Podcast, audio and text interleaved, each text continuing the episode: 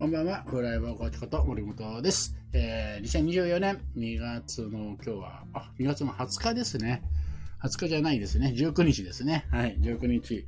はい、えー、火曜日22時になりましたと言いながら21時59分にスタートする、えー、裏表ラジオでございますけれども。はい。えっと、今日本当暑かったんですよね、関東、あの、私は川崎に住んでるんですけどね。でも明日なんかまた、真冬の寒さに戻ると言ってね、ちょっと戦々恐々 としてるんですけれども。よいしょ。勘弁。はい。ということで、えっと、今日のね、えー、パートナーパーソナリティは、設楽さんです。よろしくお願いします。お願いします。暑くて、暑くてテンションが高いです。ね、今日本当暑くて、はいえっと、上着も全部脱いで、はもう本当に、あのー半袖でもいいぐらいだった ですねい。。はい。半袖の人いましたもんね。ちょっとね、なんか、街うん、歩いたら。実際いた、あのー子供、子供なんかはもうね、半袖でしたね。ああ、ですか。はいああ夏そうそう。あ、うちの子はね、長袖着てて汗びっしょりになってたんですけあど、ー あの半半袖で着てる子とかがいましたね。うんそうっすよね。なんと思か、ったら明日なんか、めっちゃ寒いんでしょ皆さん明日、なんか普通にまた 10, な10度ぐらいに下がるんですよ。ねえ。もう、埼玉なんか雪国だから大変ですよね。本当っすよね。積もっちゃうわ。隣、隣。まあ、当たり前、当たり前のように、そう東京のとあの、雪国にする右とね。上行けない はいそういや、わかんない。体壊せって言ってるようなもんですそうそうそう、本当に。本当に体がついていかないですよ、ね。そうそうそう。はい。うん、そうそう。あのーこの後ろの写真わかります？わかんないですよね。あれ、で設楽さもわかんない。うん、あのーこの間久しぶりにプロレスを見に行きました。ああ、なんかそう、見ました見ました。なんかなんだっけ？はいえっと、あ、消ちた。あのー、投稿ズームから消えました。そうそうそう。と投稿、投稿を見ました、投稿。うん。そうそうそう。で、あの、まあ、クライアントさんがそういうプロレスのね、なんかその、まあ、その、新日本とか、そのメジャー団体も、まあ、あれするんだけど、そうじゃない、こういう、ちょっとあの、マイナーな団体というかな、はいあのそういうところのなんか応援してるらしくて、だからチケットとかをね、はあのでもともと私も好きだったんで、もう本当、超久しぶりにい。はい。あの見に行ったんですけど、その時に、この今この写真の、えー人は鈴木みのるって言うんですよね。次の、はいはうんいはい。皆さん。で、この人は結構もうメジャーな人なんですよ。はい。へで、え自分自らをプロレス王と名乗るぐらい、ちょっとやんちゃなおっさんなんですあ、ねや。ってました。はい。いいっすね。そう。で、今でもまあ現役でバリバリでやって、世界、あの、アメリカとか行くとめちゃめちゃ人気あるんですよ。はいはいはいはい。そうなんだ。うん。で、で、この人が57歳なんですよ。57歳？私と、57歳私と同い年。すごっ。うん。今年57、そう、同い年なんですよ、私と。なのに結構ね、結構なんか、あの、他のね、やっぱ57歳だったプロレスラーって、やっぱりもうちょっと、こう、ヨボヨボなんですよ。うん、なんかそんなもうイメージですね。もうちょっとシワとかできちゃっそうそうそうそう。た。はい。そう。で、この人は、まあ、もちろん、あの、ピークよりは全然ね、はいあの、落ちてるけれども、はい。それでも、まだまだいっ、あの、今、現役バリバリの人間とも張り合えるぐらい、はい。まあ、うんと本本気の意味で言うとあれだけど、それでもそんな目劣りしないぐらいうん。やってる人なんですよ。へえ。だからね、結構、あの、結構好きなんですね。ああ、かっこ かっこいいっすね。うん。はかっこいい。うんめっちゃかっこいいんですい。よ。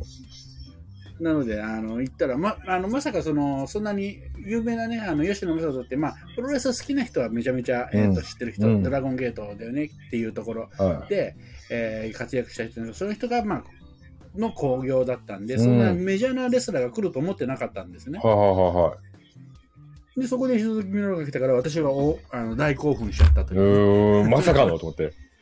そうそうそうそうそう。あの、なんか、試合前になんかアナウンサーが、あの、最後なんかに、なんか鈴木みのるとかって言ってたんだけど、まあ、同姓同名の誰かかなとああ、確かに、そう思いますよね、そんなね。そんそうそうそうなね、まさかその出てくる。まさか、うん。っていうことでね、ちょっと一生懸命いっぱい写真撮ったんで、ははい。い。記念ですね。久しぶりに興奮して、は、はいい。記念です、記念ですね。はい。ということで、あやふくさんね、えっと、こんばんはでもう本当にやっぱり一番乗りでね。はいいつもありがとうございますいつもありがとうございます。よいしょ。うんはい。ということで、最近設楽さんとはなんか人間関係の話がメインになっているんですけど、多いですね、多いですね。あの、ね人間の、人間の大事なね、あの、一番悩みやすいところですからね。ねえ、ななぜかあの設楽さんがこれはあの呼び寄せているのか、呼び寄せてないから、確かに、あの、ね、あの、もうちょっと、若い時は、ね20代の時とかはね、相当確かに悩んでた、今思うと。はうんうんうんい。下手くそだったなと先週ね。そんはいなちょっとね、あの会社員で、うん。ちょっと尖ってたというか、チャラかったというか、チャラかったな。チャラかったは、チャラく、チャラく、チャラく、チャラくはないから。あの、優位が独尊の設楽さんの一面をね、聞くことができたんですけれども、ね、はい。むしろ、むしろ、優雅独尊、まあそうですね、ちょっと病んでた、病んでたっすね。いや、はい。あの、社会、社会に馴染めなかった。馴染め、そう馴染めなかったです。大学でも馴染めなかったですから。っていうね、えー話を聞いたりしてて、まあね、えっと、本当に、なんていうかな、基本の基本ですもんね。うん。うん、そうですね。人と接する上では。はい。そう、思い出したんですけど、あの、まあ、今日多分あのテーマが多分設楽さん持っててあれですけど、先週そういえばあの設楽さんの、はいその女性の口説き方について話するって言ってませんでしたうん なんかそんな話をしたら、口説き方ではないですけどね。なんか、違いましたっけ？そう、口説き方ではないです。そう、口説くほどの力は持ってないですね。そうそうあそうせせあなんか駆け引きが嫌いとかね。あそう、めんどくさいって言ってたんです。そこがめんどくさい。ねうんそこがね、一番楽しいのにな。駆け引きはもういいっすね。なんかもう、なんかもうね、スストレートど真ん中みたいな感じですからね。でも、その駆け引き、まあ、駆け引きという言い方するとあれだけど、要は相手が言葉にしないはことでい。、はい。えー何を考えてるかとか、うん相手をどう喜ばすかとか、うんこれはマーケティングなんですよね、実はああ、そうそう、それはそうそうですね。はい。ね。うん。だから、マーケティング上手な人は女性口説くのも上手なはずなんですよ。ああ、そうそうそうですね。それは言われますね。うん。で、逆を言うと、女性口説くの上手な人はマーケティング上手なはずなんですけどね。はでも、一概にそうは言えないですね。なぜならば置き換えられないからなんですよねい。。ああ、確かにそうそうですね。うん。別物として考えちゃう。そう。そうそうそうそう。ね。でも、マーケティングを考える、マーケティングが上手な人は、うん要はいろんな置き換えができるんで、はいはだから、いろんな、こう、あの、人と関わるっていうのは上手なのかな。とは思いますねうんうん相手が喜ぶこととかね、必要なことがね、分かるってことですよね、本当ね。そう。だから、これがね、えっと、今何を言いたいかというと、あの、コーチングの一つのね、えっと、スキルにモデリングっていうのがあるんですけど、はあはあ、モデリング。はいはいはい。うん。モデリングって、えっと、もう、めちゃめちゃ乱暴に言うと真似することなんですよね。はいはいはいはい。要はもう、あの、実証済みの、えースキルとかを、えー真似しましょうっていうね、うまくいってるのを、いや、パクりましょうっていうのがはい。大きな意味で言うと、はいえーモデリングの、まあ、乱乱暴な言い方するあと、あ、TD TTP ってね、よく言われますね。そうそうそう。T- TDP? T- T- T- TD TTP、徹底的にパクるってやつ。TDP? TT TTP、徹底。TTP、で徹底ね。さ、徹底的に。滑舌が悪いから。滑舌、私も滑舌、そう滑舌が悪いか俺滑舌悪いの二人で一生懸命言っててもダメですから。ら。徹底的にパクるですよ。そうそうそうそう。で、えーで、ただパクるってね、言っても、うんこれ、違うんですよ。何をパクるかっていうと、はい。なぜうまくいったかっていう本質をパクらないとモデリングって、はい。あの、意味がないんですよね。あそーこを勘違いしてる人結構いるか、いるかなと思って、今ちょっと、なんか、わだあの、テーマとはちょっと違うかもしれああ、ないいえい。えいえ根底の部分ってことですよね。本当ね。根底、そうそうそうう。んだから、あの、モデリングしましょう。実あの、もう実証済みのね、えー、ストラテジーがありますかとか、まあ、ちょっと、あの、はい。アメリカ系のコーチングをする人は、そう、横文字がね、好きなので、あはい。ーストラジー、はい。言うんだけれども、はい。はい。要は実施、もう、あの、誰かそれで同じようなことで、ま、あの、うまくいってる人の真似しましょうということなんですね。はで、わかりやすいのが、えっ、と、例えば、例えば、ローンチ、ね、えープロダクトローンチ。あーはいはいはいはい。うん。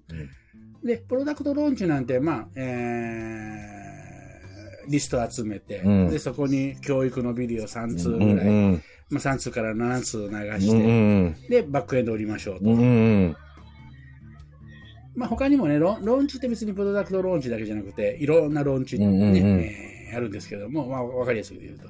じゃあ、その形だけ真似したからって売れるかって売れないんですよ。ああ、そうそうそうそうそう。流れだけみたいなね。そうそうそうの。あなるほど、なるほど。えーまずあの、プレゼント用意してリスト取るのね。あはいはい。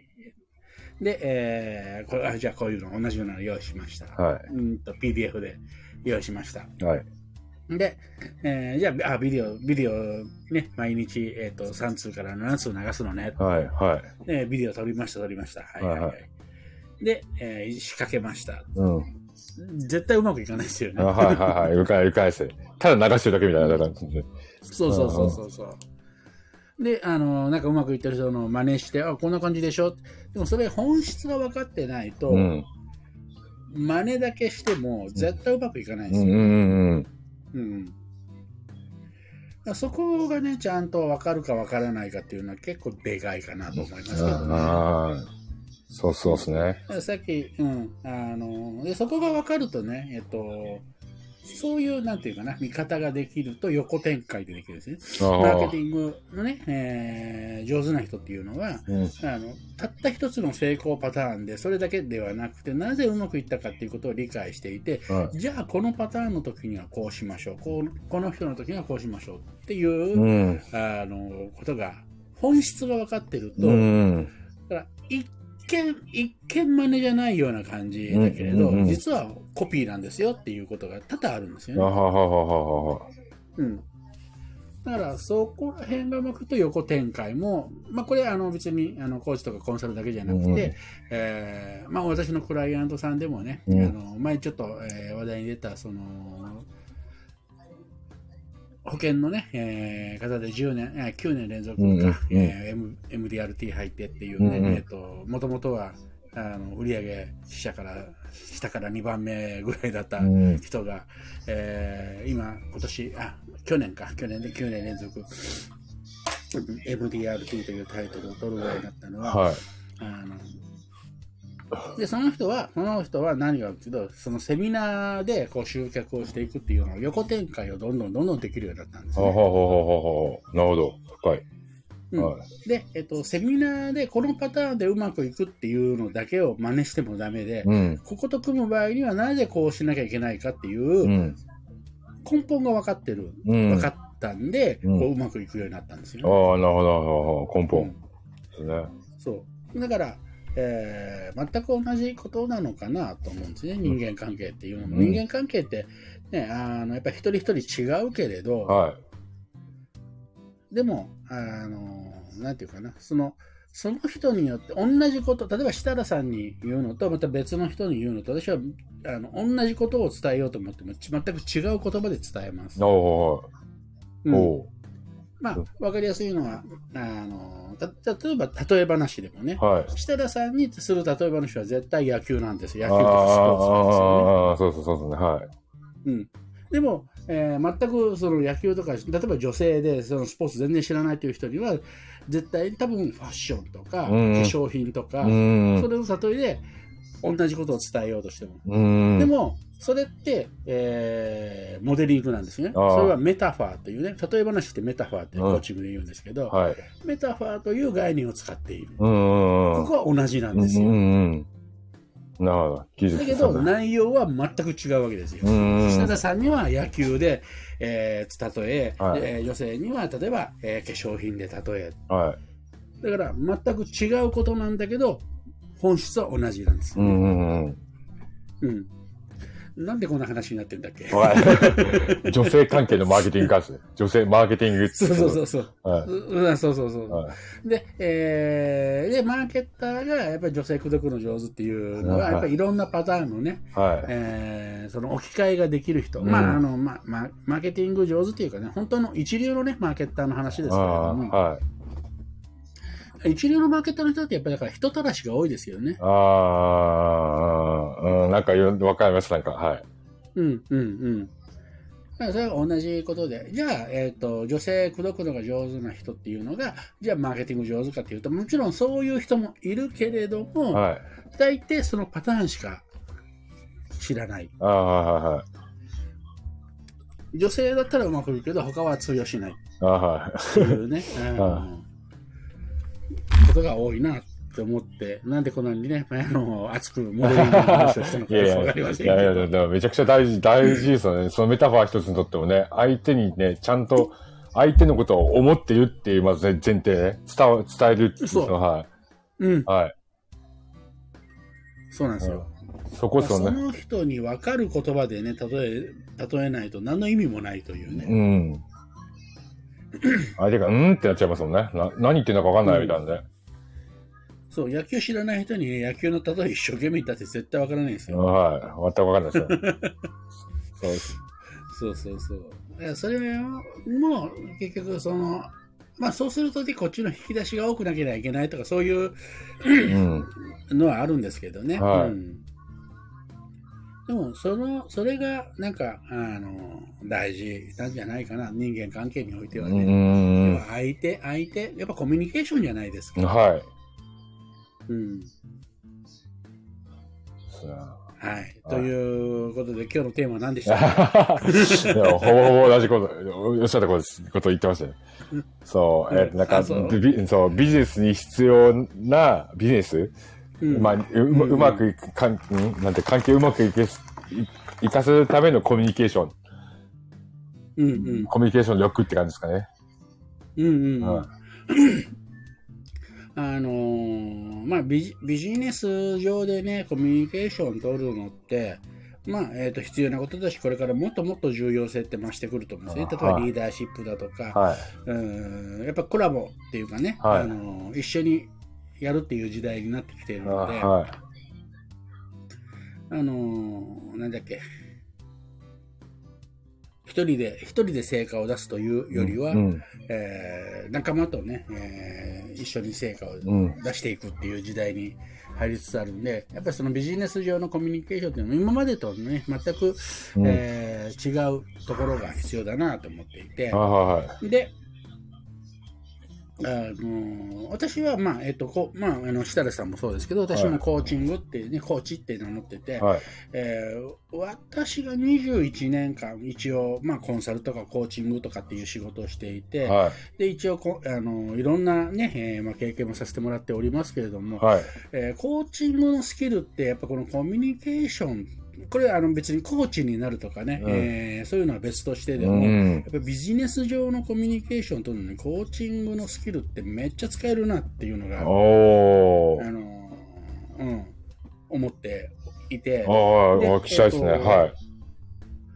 まあ、私が、ねえっと少なからず、えっとちょっと、えー世に出る世に世に出るっていうとおかしいな独立するきっかけになったのもマネジメントが上神田さんとかうん本田健とか、うんうん。えーそういう人たちに、まあ、マネジメント人を育てるのが上手だよねってうん言われて、。おーえーそこに注目されて、まあえーたんですけれども、はでその当時は、えっと、コーチングってちゃんと正式に習ったことないんですね。い。あ、そうだったんですね。おーおーあの、まあ、独学で本読んだりとか、で、まだその当時コーチングって何みたいな状態だ、まあ、20年以上前の話ですから、そうそうそうそうですね。そんなにメジャーではなかったんですね。は日本ではまだ。はいでもアメリカではやってたと思うんですけど。い。はい。で、えーで、その後、コーチングっていうのを、まあ、一生懸命勉強したのが、まあ、10年ぐらい前かな。はいえーちゃんと、まあ、習ったというか、うん勉強したの。うんうん。で、えー後で考えると、その当時、コーチングというものを知らなかったけれども、うんなぜうまくいったかっていう検証ができたわけですね。コーチングのスキルのこの部分を使ってたから、うんうまくいったんだなっていう検証ができたわけですね。はいはいはいはコーチングスキルを、えー持ってるからうまくいくかっていうと、そう、そうとも限らないんですけれどうも、ん。あの使え、使えるのと、はい使いこなせるとっていうと、あの、めちゃめちゃ武器になるっていうふうには思うんですね。はい。はで、えっ、と、設楽さんもご存知の通り、コーチングのスキルってもうめっちゃあるんですね。うん細かいのまで入れい。るあとね。ーはい。でも、あの、正直にこの二十何年間、もう、はいあの、その前からですね、まあ、あのビジネス、あのマルチビジネスとやってた、えーもう30年ぐらいうん。の中で気がついたのは、えーコーチングスキル3つだけありゃ、うんなんとかなるねっていう。おー、三つまで絞りました。そう、三つ。みあの、はコーチとして、はい。えー私がビジネスコーチとして、あとコンサルとしてやっている中で言うと、多分5つぐらいしかスキル使ってないなと思ってたんですね。おーお検証の結果ね。逆にはうん、逆に言うと、この5つさえあれば、はいコーチングとかコンサルできるじゃんっていうい。話なんですよ、すごい。それはす、それはめっちゃ聞きたいですね。はい。で、はい。えーそのうちの、はいまあ、えっ、と、こう、人にコーチングをする、まあ、コーチングってへ相手に動いてもらうっていうスキルじゃないですか。はい。ね、結果を出させるとか。はい。で、そうじゃなくて自分がコミュニケーション上、対人関係が上手になるっていうところだけで言うと3つでいいなと思ってるね、おー。なるほど3つあればはいビジネスコミュニケーションは、はい。えー、円滑、えーまず、まずうまくいく。はい。で、えー例えばリーダーとかね、はいえーコーチ、他他人を、えー、動に動いてもらうというと、そこにプラス2つ。はから5つあれば、あの、もうリーダーとして、あまたはコーチとしてね、はいえーやっていけるんじゃないかなっていうのが、最近、最近というかちょっと前に気づきましい。たね。最新です、最新ですね。最新というか、まあ、あ、はい。うん、あの、なんとなくはね、えー感じてはいたんですけれども、うん。そう、だから、まずは、まずはね、えっと、コーチングスキル、まあ、本当にコーチングススクールっていっぱいあってね、うんえーいろんなことをね、あの、教えたりしてるんですけど、うん私はもうこの3つだけ でいいんじゃないかと。はプラス、えっと、職業としてコーチになりたいとか、リーダーシップとか、えー組織としてね、えっと、うん。成果を出す、あ他人を動かす、ねうん。えー必要がある人はプラス2、だから5つ覚えると、はい。もう完璧なんじゃないかなと。十分やっていけるんじゃないかなうっていうふうに思ってます。あーす、なんか、それだけ聞けばですけど、すげえ簡単に感じますね、田舎で。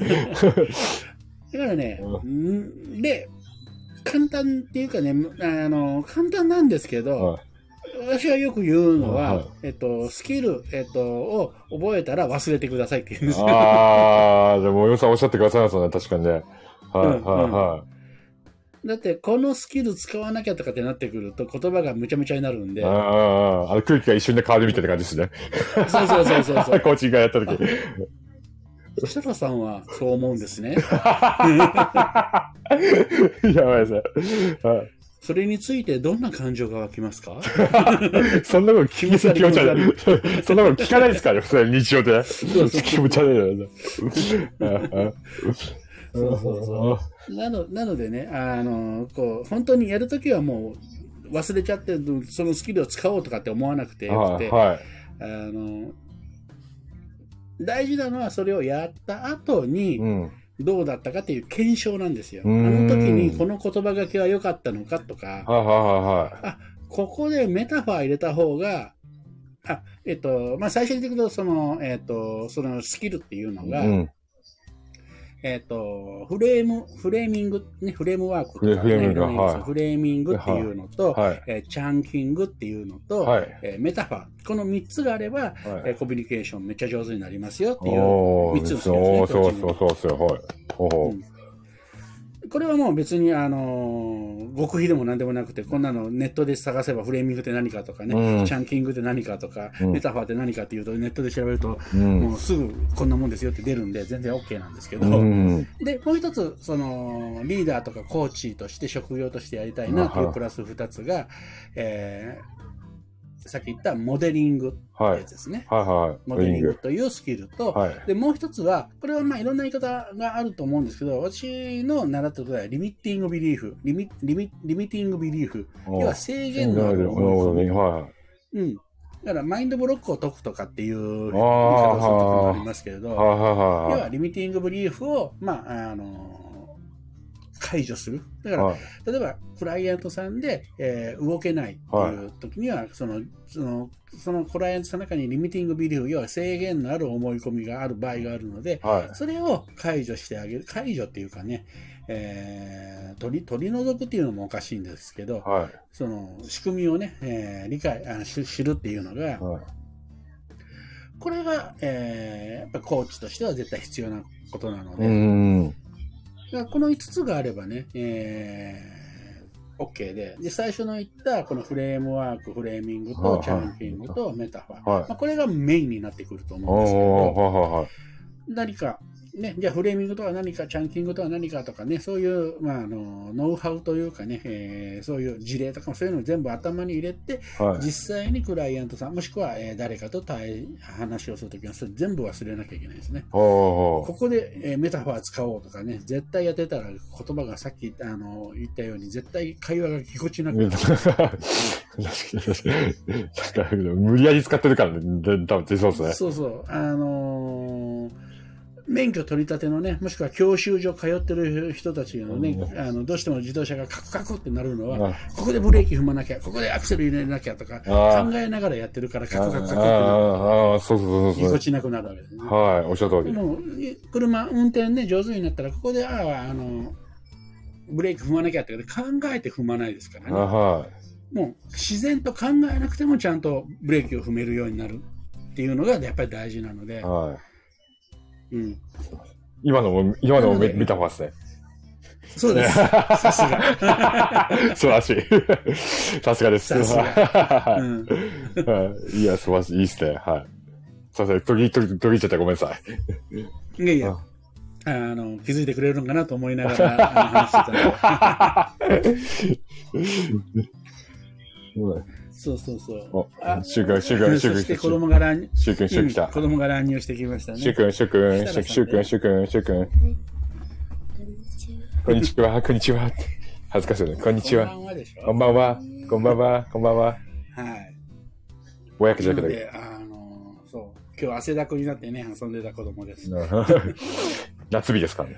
だから、そうそう。で、ね、言うと、ね、あの、会話、例えばクライアントさん、もしくは、ね、誰とでもや対人でね、えーやっている時は、それを忘れて、はい。あ後で、後で、あの、あ、この時にメタファー使っとけばよかったなっていう検証をすることがう大事です。ーん。例えばこのメタファーだったらどうだったかなとか、はあ、ここをもう少しちゃ、あ、チャンクアップしとけばよかったなとかい。ね。はい。後で検証するだけなんですよ。はいはいはい。そうすると自然と、あの、その検証が右脳に残るんですよ。ああ、なるほど、なるほど。ちょっと潜在的にこうやって、なんか、そうそうそう記憶していくって感じですね。はそうなんです、そうなんです。で、そうすると次から考えなくても出るようになるなる。ね、あ無意識的有能レベルですね。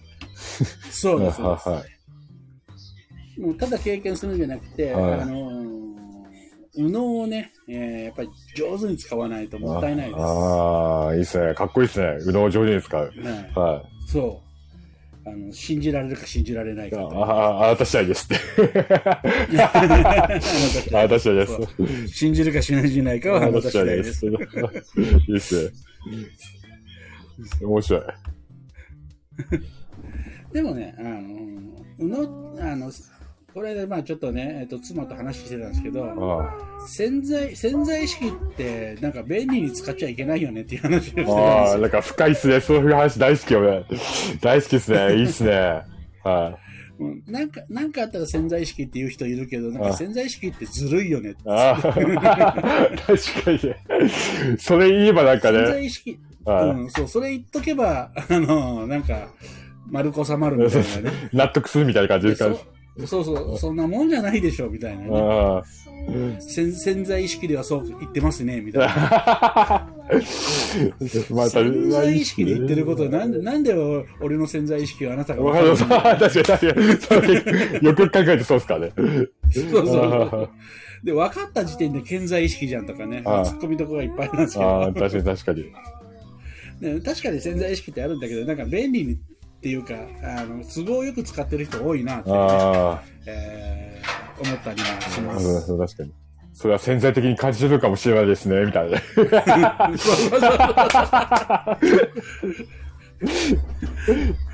て俺が言ってたらどうしよう。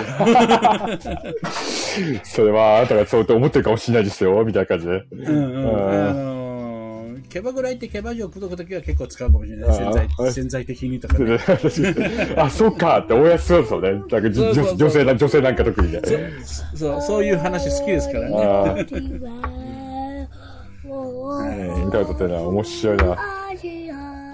う んなんで歌を歌う歌って。なん、何の歌だ何の歌だ というわけで、あのー、という間になんか30分経っちゃいましたああ、ね。はい、そうそうね。